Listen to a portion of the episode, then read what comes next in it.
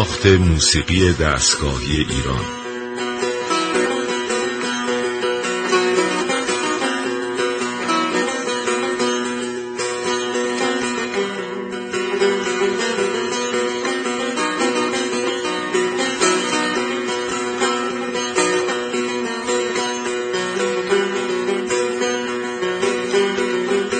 تهیه کننده و مجری محمد رضا لطفی.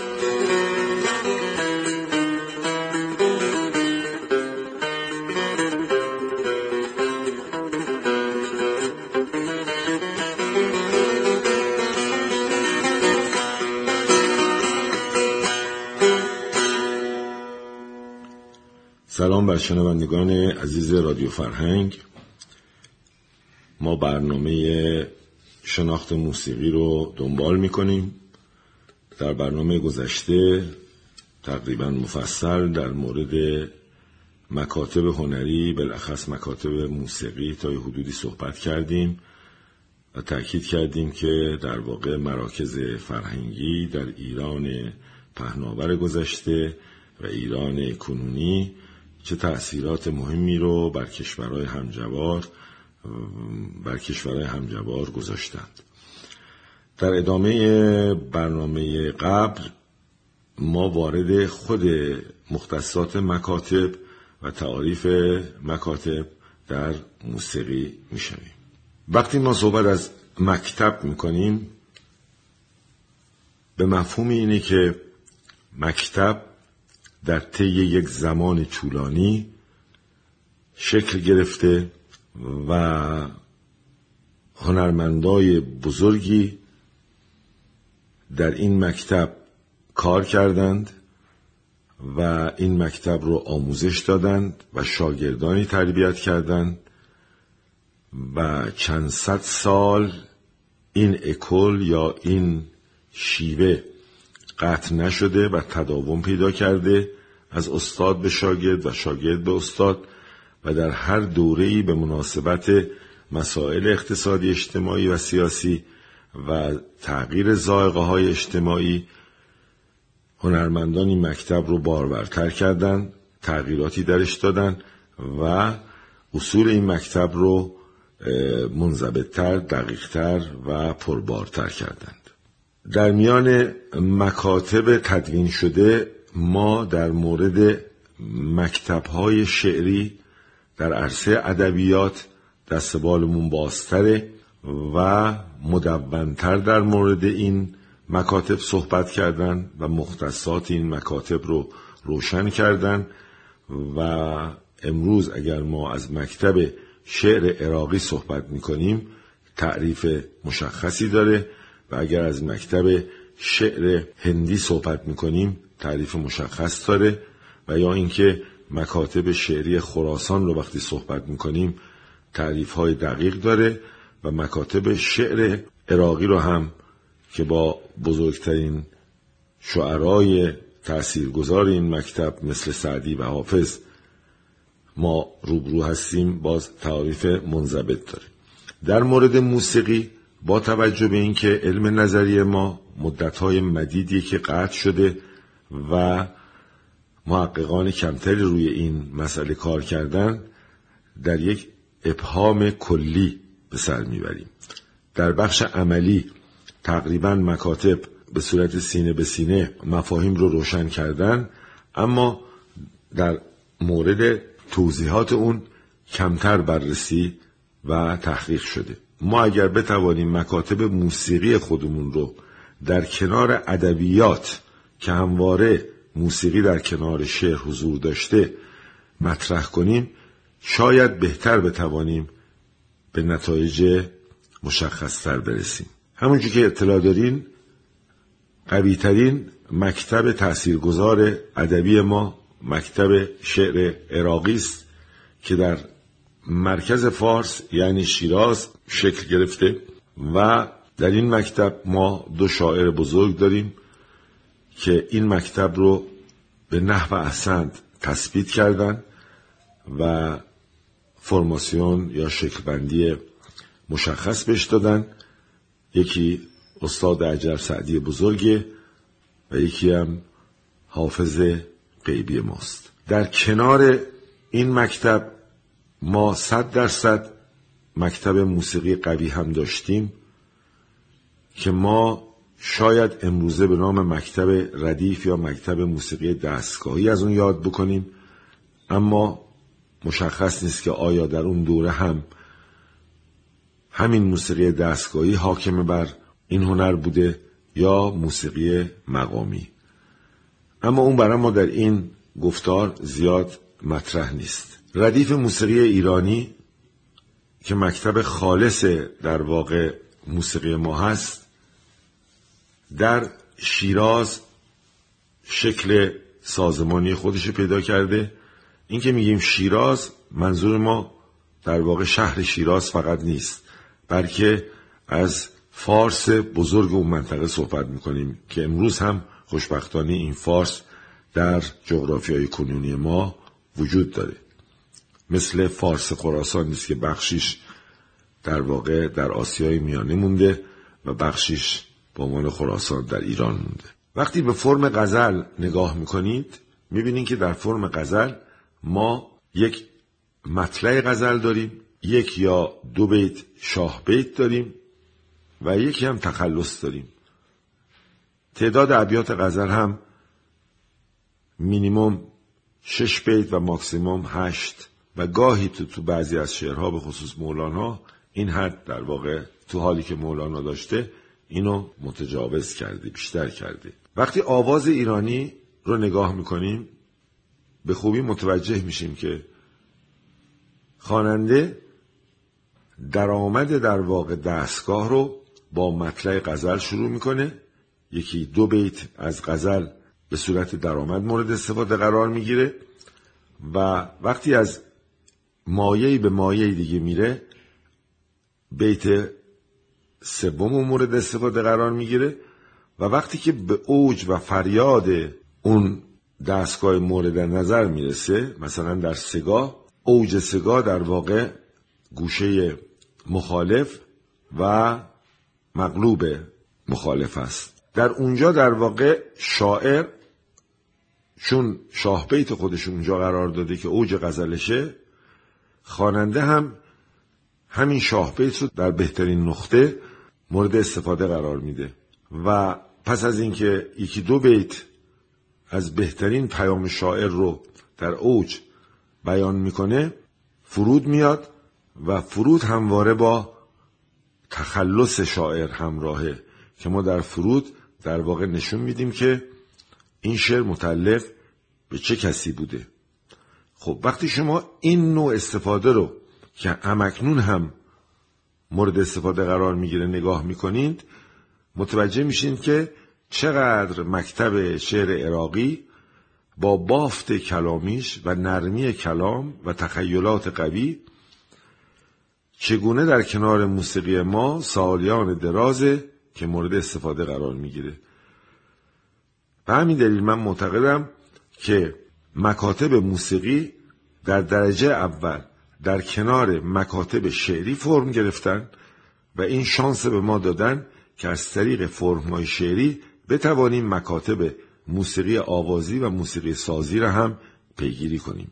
در گذشته مکاتب شعری در فرمهای گوناگون در موسیقی تاثیرگذار بود و موسیقیدانها از این فرمهای شعری برای ساختهای خودشون استفاده می‌کردن.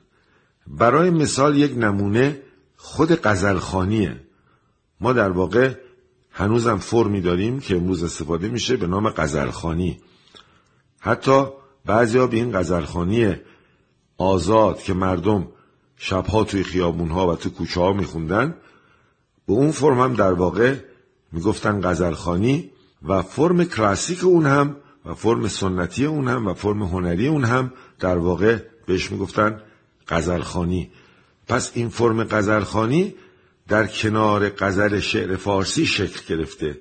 پس ما نمی‌تونیم باور نکنیم که ادبیات ما و فرمهای شعری ما چه نقشی در تکامل موسیقی ما داشتن و این دوتا مثل خواهر برادر در کنار همدیگه رشد کردن. یا برای مثال ما فرمی داریم به نام مصنوی خانی. خب این فرم فرم شعریه.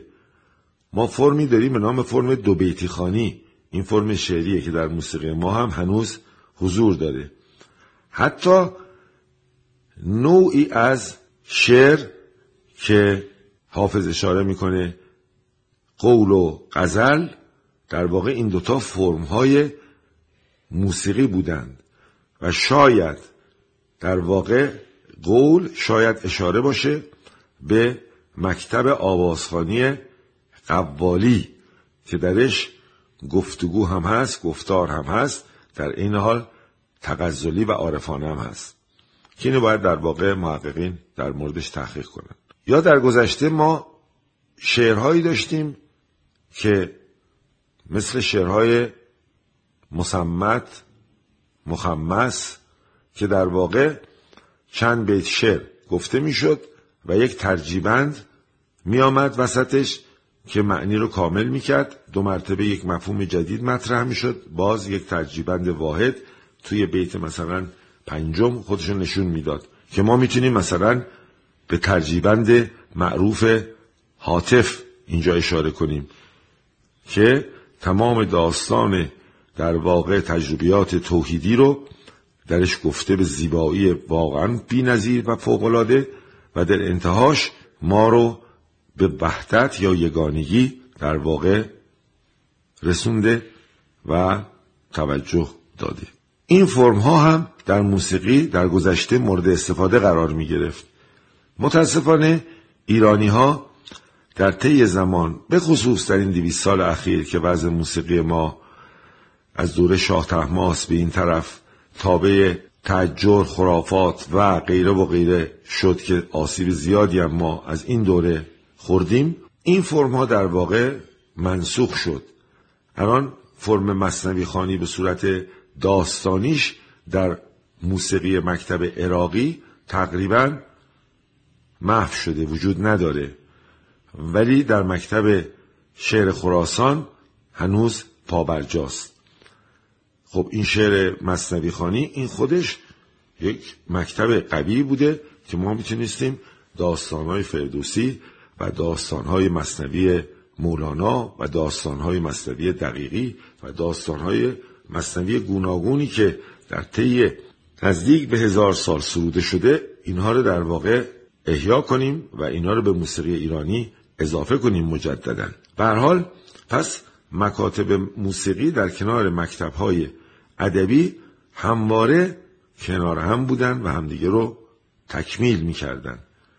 همیشه من میگم که مگر میشه که در جایی که حافظ یا سعدی بزرگ در یک مجلس اونسی شرکت دارن و شعرخانی می‌کنن موسیقیدانهای فوقلاده و بینظیری در سطح حافظ در اون مجلس حضور نداشته باشند حافظ که قادر نیست که در مجلسی شرکت کنه که خواننده یا نوازنده یا گروه هم نوازانش که در اونجا شرکت می‌کنن از نظر اعتبار هنری و قدرت بیان هنری در نقطه ضعفی قرار داشته باشند. اما قبل از اینکه من وارد شروع توضیح و تفاوت‌های مکتب آوازی منطقه فارس بشم و تفاوتاشو بگم و بعد وارد مکتب فارس خراسان بشم و سبک عراقی خراسان رو در اونجا دنبال کنم با هم به یک ردیف در واقع اجرای ردیف آوازی از استاد عبدالله خان دوامی که متأثر از مکتب تهران و قزوین و هواشی در واقع تهران شکل گرفته و تا یه حدودی هم متأثر از مکتب اصفهان مکتب آوازی اصفهان و مکتب آوازی شیراز هست که بعدا توضیح خواهیم داد. گوش می‌کنیم و برنامه رو که در مورد مکاتب موسیقی هست دنبال خواهیم کرد.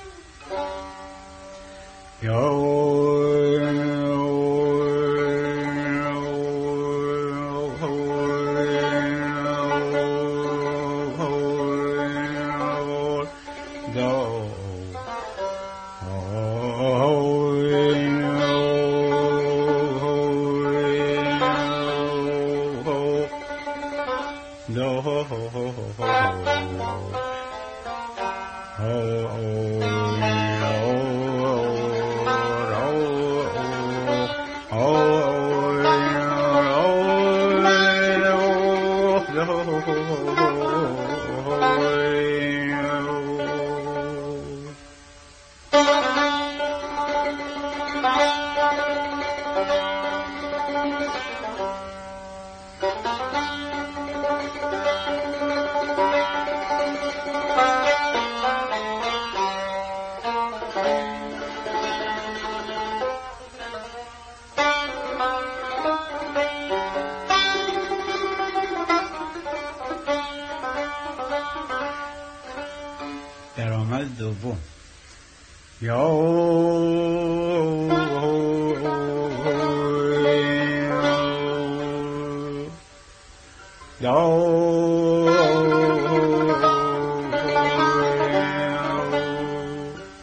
苗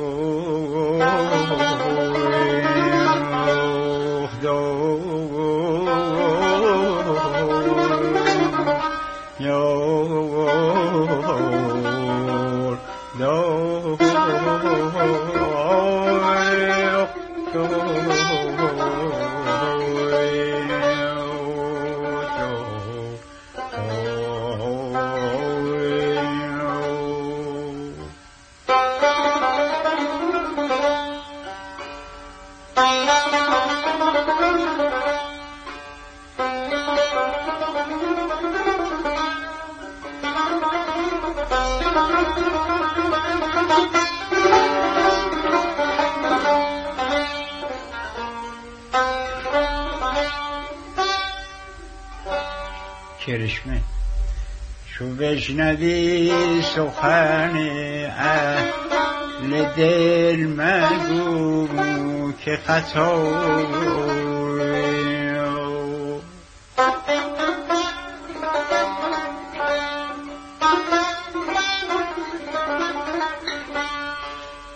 بشنوی سخن اهل دل مگو که خطا سخن شناس نیدید برا خطا اینجا یا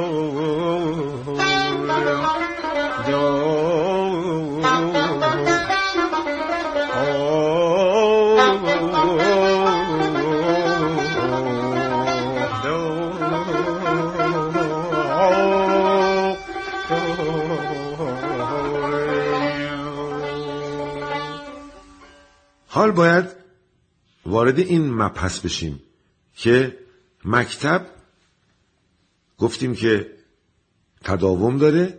حالا یک مکتب باید چه خصوصیاتی داشته باشه که ما بتونیم نام مکتب براش بذاریم؟ در ایران ما یک اشتباهی صورت گرفته. که شیوه رو یا شیوه نوازندگی رو یا شیوه اجرایی یک هنرمند رو معادل مکتب قلمداد می‌کنن. مکتب به مفهوم اگر بخوایم لغت انگلیسی برش استفاده کنیم در واقع مفهوم اسکول میده.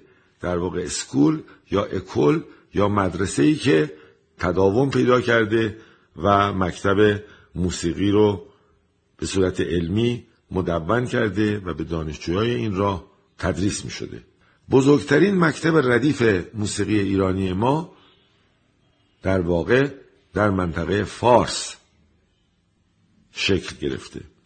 بیشتر ردیفتانهای ما متعلق به فارس کنونی هستند که از مرکز شیراز تا حاشیه کبیر نزدیک های در واقع تهران هم حتی نفوذ داشته و حضور داشته مثل مثلا خود کرمان که خود صاحب مکتب عراقی قوی بوده در ادبیات مثل خاجوی کرمانی و دیگران.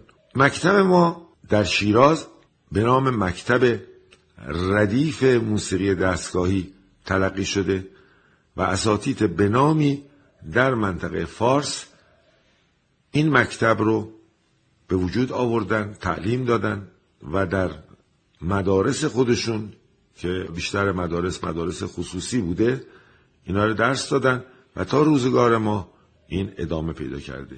مکتب موسیقی ردیف در شیراز تابع چه علمان بوده؟ چه مشخصاتی بوده؟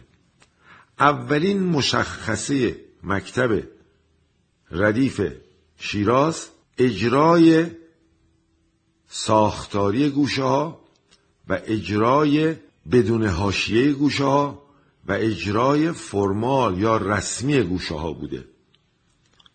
برای مثال استادم دوامی شادروان دوامی برای من تعریف می‌کرد که یک روز من به میرزا سنگولی گفتم که بابم جان شما که استاد بی هستید چرا در هنگام ساز زدن از ریزکاری هایی که شکری برای مثال در ساز زدنش استفاده می‌کنه؟ شما هیچ استفاده نمی‌کنین. از ناله ها و کندکاری ها و غیره و غیره. میرزا سنگولی جواب میده که ما مکتب مزرابمون بسیار مهمه و ما باید مکتب مزرابمون رو خوب و با صلابت و رسمی نگاه داریم و از پنجه برای کمک به مزراب نباید استفاده زیادی بکنیم مگر به ضرورت؟ و حتی این جمله هم گفته بودن که اونهایی که مزرابشون ضعیفه یا مکتب مزرابیشون ضعیفه از پنجکاری زیاد استفاده می‌کنن تا ایرادهای مزرابشون رو بپوشونن. و به اضافه این که فرموده بودن که اگر این شیوار استفاده کنیم به صلابت مکتب و رسمی بودن مکتب لطمه زدیم. وقتی میگیم رسمی بودن مکتب یک مفاهیمی داره. برای مثال من میام مکتب شیراز رو یا مکتب ردیف رو با خط نستعلیق مقایسه می‌کنم. شما می‌دونین که خط نستعلیق خب پس از میر اماد به یک شکل پرسلابت و یک شکل خیلی فوقلادی خودشو بروز داد. با استادی این مرد بزرگ و شاگردانی که تربیت کرد این مکتب با قانونمندی تام و بدون اینکه در این قانونمندی دخالتی بکنند در واقع این مکتب رو زنده نگاه داشتند. اگرچه مکتب به ما اجازه میده در همون چهارچوب تعریف شده ذوق و سلیقه خودمون و برداشت خودمون رو در اون قرار بدیم اما اصول مکتب نباید پایمال بشه. به همین دلیل امروزه خط نستعلیق ما به خصوص خط نستعلیق ما در واقع با همون سرابت داره نوشته میشه و همون قوانین درش رعایت میشه. خدا بیامرزه دو برادر و حسن آقا و حسین آقای میرخانی رو که من باشون آشنایی داشتم و ملاقاتشون می‌کردم. این دو مرد بزرگ بزرگترین خدمت رو در معرفی مکتب خط نستعلیق در بیش از پنجاه سال در واقع تعلیم دادن و از کار و تلاش این دو استاد شاگردان بینظیری در آمدند که شما می توانید استاد بزرگ امیرخانی رو نام ببرید که خط نستعلیق رو با صلابت تمام به اجرا در میاره و اگرچه دخالتهای کوچکی هم در خط نستعلیق در شیوه شیوه یا امضای خودش به کار برده اما اصول خط نستعلیق با همون اصول خط حسین آقا استادش در واقع هماهنگی داره.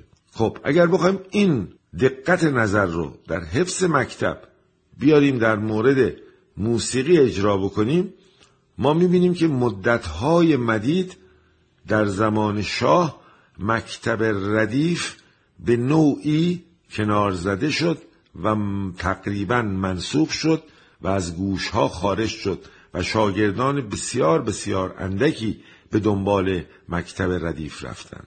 ولی در مورد خط این اتفاق نیفتاد. در مورد شعر فارسی اگرچه شعر نو برای مدتهای زیاد در واقع مسلط بود به فرمهای شعرهای کهن اما باز هم شعرهای کهن راه خودشون رو تداوم دادن و لطمه زیادی نخوردن و شعر نو هم به مسیر خودش به خوبی ادامه داد. در مورد ردیف ما این اتفاق متاسفانه نیفتاد که ما در واقع با توجه به وقت اندکی که داریم این مسئله رو در برنامه آینده پیگیری خواهیم کرد. روز و شب شما خوش باد. همه شما رو به خداوند متعال می سپارم